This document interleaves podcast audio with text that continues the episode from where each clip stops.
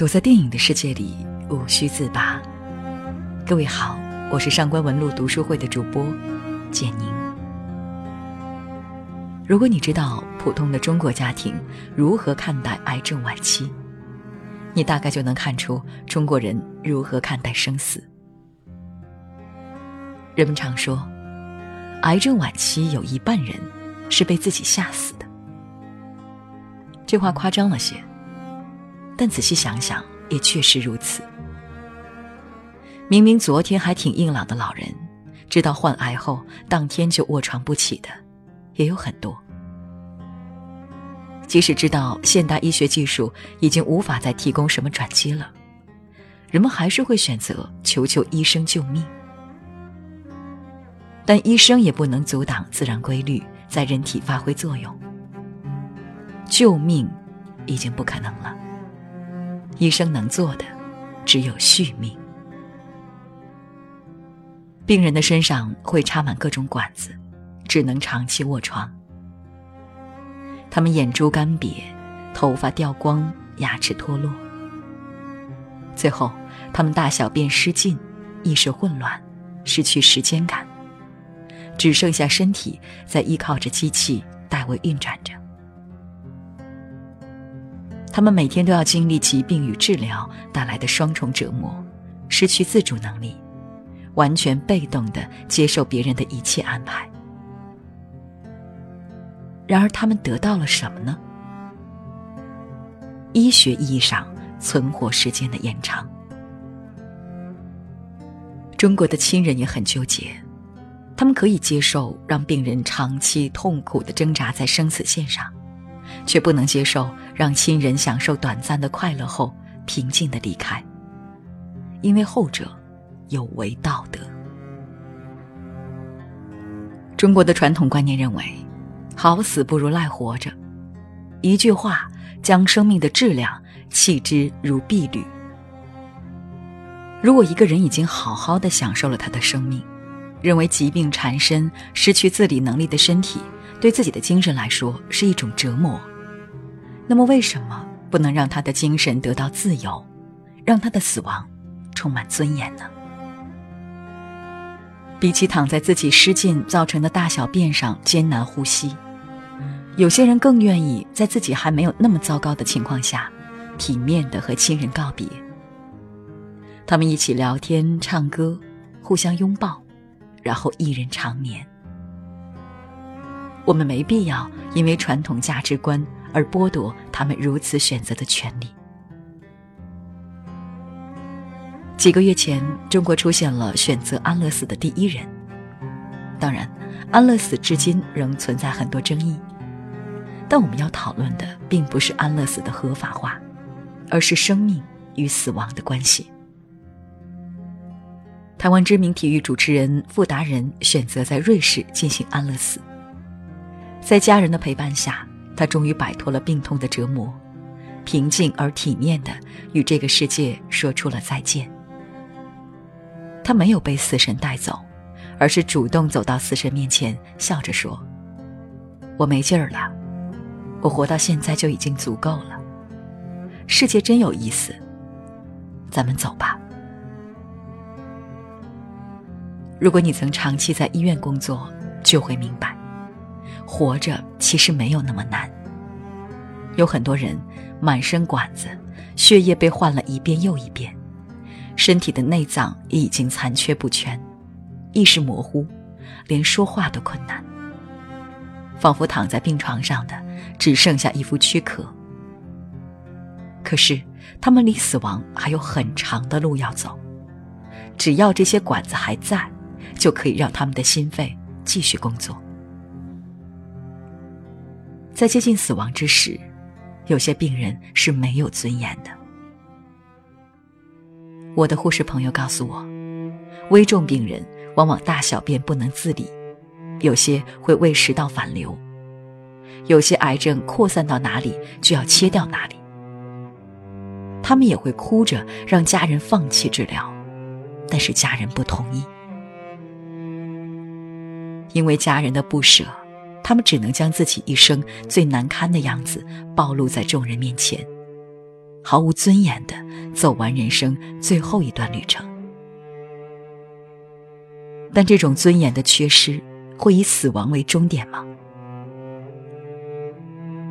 我们走向死亡，无法掌控自己的身体，无法反抗这个世界。可悲的事情便由此发生。当我们死后，就真的成为了物品，任由别人去安排自己的遗体，失去基本的尊严。你很难见到任何一种歧视，像生者对死者一样明目张胆、无所顾忌。不愿意触碰死者，嫌恶死者的遗物，将突然看到遗像视为触眉头。家中有人去世或从事殡葬业的人不得参加婚礼，而这些都可以归结于一个理由：我们嫌弃死者晦气。在我们活着的时候，我们呼吁非歧视；但当我们面对一个失去心跳与呼吸的人，我们就会忘记他也曾是我们的亲人和朋友，因为在我们的文化里。一切以生存为前提，生者的尊严尚且需要争取，又哪里有精力去考虑死者的尊严和体面呢？从生命诞生伊始，死亡便如影随形。从先哲思考到如今，我们依旧没有学会与死亡和解，只是在依旧企图逃避的过程中，稍稍的学会了给予逝者尊严。于是，一种非常冷门的职业由此诞生——入殓师。他们让逝者体面的、安详的与这个世界做最后的告别。而很多人第一次接触这个职业，并不是因为葬礼，而是因为日本的一部电影《入殓师》。《入殓师》这部电影曾获第三十二届加拿大蒙特利尔国际电影节最高大奖。第八十一届奥斯卡金像奖最佳外语片奖等奖项，但是在同一级别的影片中，入殓师却显得十分低调。很多人看到电影的片名，内心便已经产生了诸多排斥。由于生活的压力，小林与妻子回到了山形老家，并且瞒着妻子找到了一份入殓师的工作。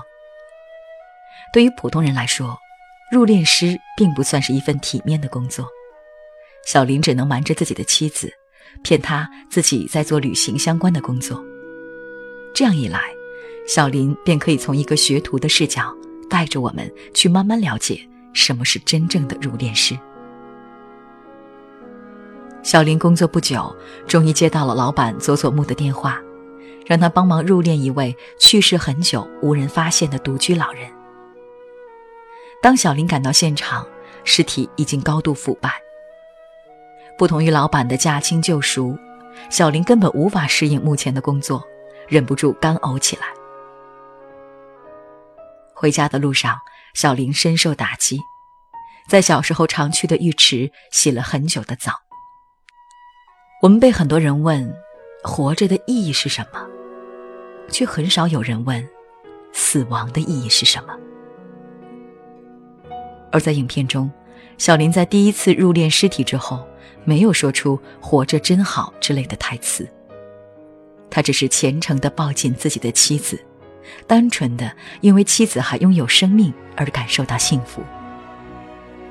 生与死的难题被影片以一种四两拨千斤的力度化解。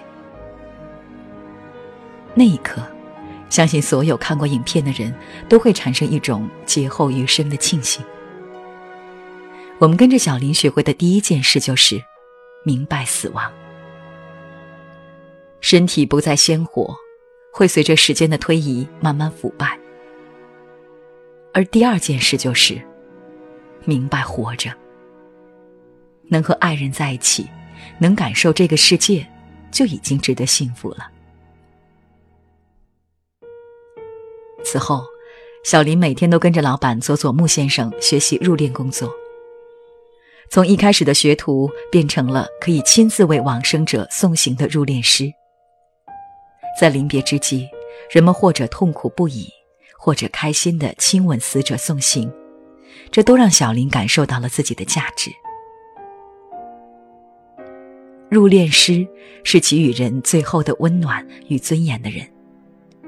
他将死者打扮成他们生前的样子，之后握住死者的双手，庄重而轻柔地将它们交叠在一起。在这一刻，死亡不再与阴暗、恐怖、腐烂、肮脏有任何关系，就像是送别一位即将远行的客人。我们甚至可以透过影片中小林的眼神与动作，读出那一句：“请一路保重，再见啦。”死亡让亲人成为了可怕的尸体，而小林让人们明白，不要因为忌讳和害怕，而错过最后告别的机会。他不只是尸体，更是永远的亲人。好景不长。小林的工作还是在街坊四邻间传开了。从小的好朋友让小林至少找个正经的工作。妻子问小林：“你能坦然的将工作告诉未来的孩子吗？”朋友与妻子的疑问在尉迟阿姨去世的时候解开了。这是一场特殊的葬礼。本应作为宾客到访的小林，以入殓师的身份。出现在朋友家，为他的母亲尉迟阿姨化妆入殓。妻子看着丈夫冷静而细致的为阿姨擦身、换衣、化妆，又选了一条阿姨生前最喜欢的黄色领巾，仔细在颈间系了个漂亮的结。在这一刻，妻子终于明白了丈夫的工作，他并不是在捞死人钱，而是遗体的摆渡人。小林的工作是将去世的人从死神手中牵引回来，与家人正式告别。参加过普通人的葬礼，就能体会到这种恐怖。一群人围在屋子里抽烟、喝茶、聊天，其中有来悼念的亲友，也有殡葬人员。逝者的家人们才是最忙碌的，不仅要照顾宾客。还要被安排着走完冗长的葬礼流程。在我参加过葬礼的记忆中，没有想象中的安宁肃穆，反而更像是生者的狂欢。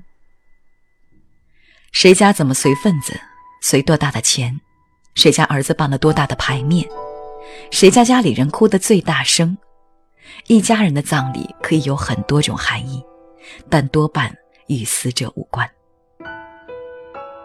到了最后的送别时刻，只是让几个年轻力壮的小伙子像搬运货物一样，将死者的遗体放进棺材。之后，他们每人拿一个红包，和围观的人一起四散离去。曾有老人告诉我，葬礼之所以有这么多规矩，就是为了让人们忙碌起来。一旦忙起来，就不会一直想着逝者了。等缓过神来。人都火化完了，看不见遗体就不会那么伤心了。明明是重要之人的最后一次见面，却故意弄得匆忙混乱，只是为了尽快分离。这种葬礼，与其说是告别逝者，不如说是将逝者抛弃。连最亲近人的死亡都唯恐避之不及。我们自己又如何与死亡和解呢？与死亡和解，听上去是个宽泛又飘忽的话题，但我们每个人都无法逃避，必须要去学会。因为很多人不在乎死亡这堂人生必修课，所以我们对死亡的恐惧便不能消除，它会纠缠我们一生。甚至让我们带着对亡者世界的惊恐离开这个世界。就像我们花了很长时间才明白，每个人都会老，所以要去尊重老人。那我们还有多长时间才能接受每个人都会死亡呢？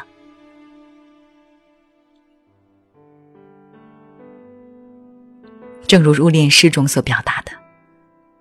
我们每个人都在经历着一场旅行，由生至死。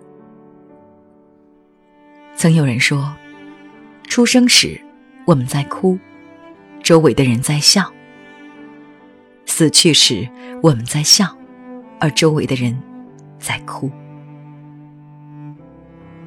没有人可以告诉你，死去的旅程到达何方，是悲是喜。那是一场注定孤独的旅程。我想，踏上旅程的人必定希望走得无所牵挂吧。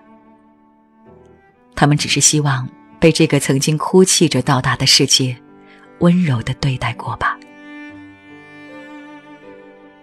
所以，无论如何，我至少希望，在我离开这个世界的那天，也希望有一个像小林君一样的人，温柔的握着我的手，不会嫌弃，不会害怕。轻声的对我说：“请一路多多保重，再见了。”这样，无论生前经历过怎样的故事，至少这一刻，我确实是被世界以温柔相送了。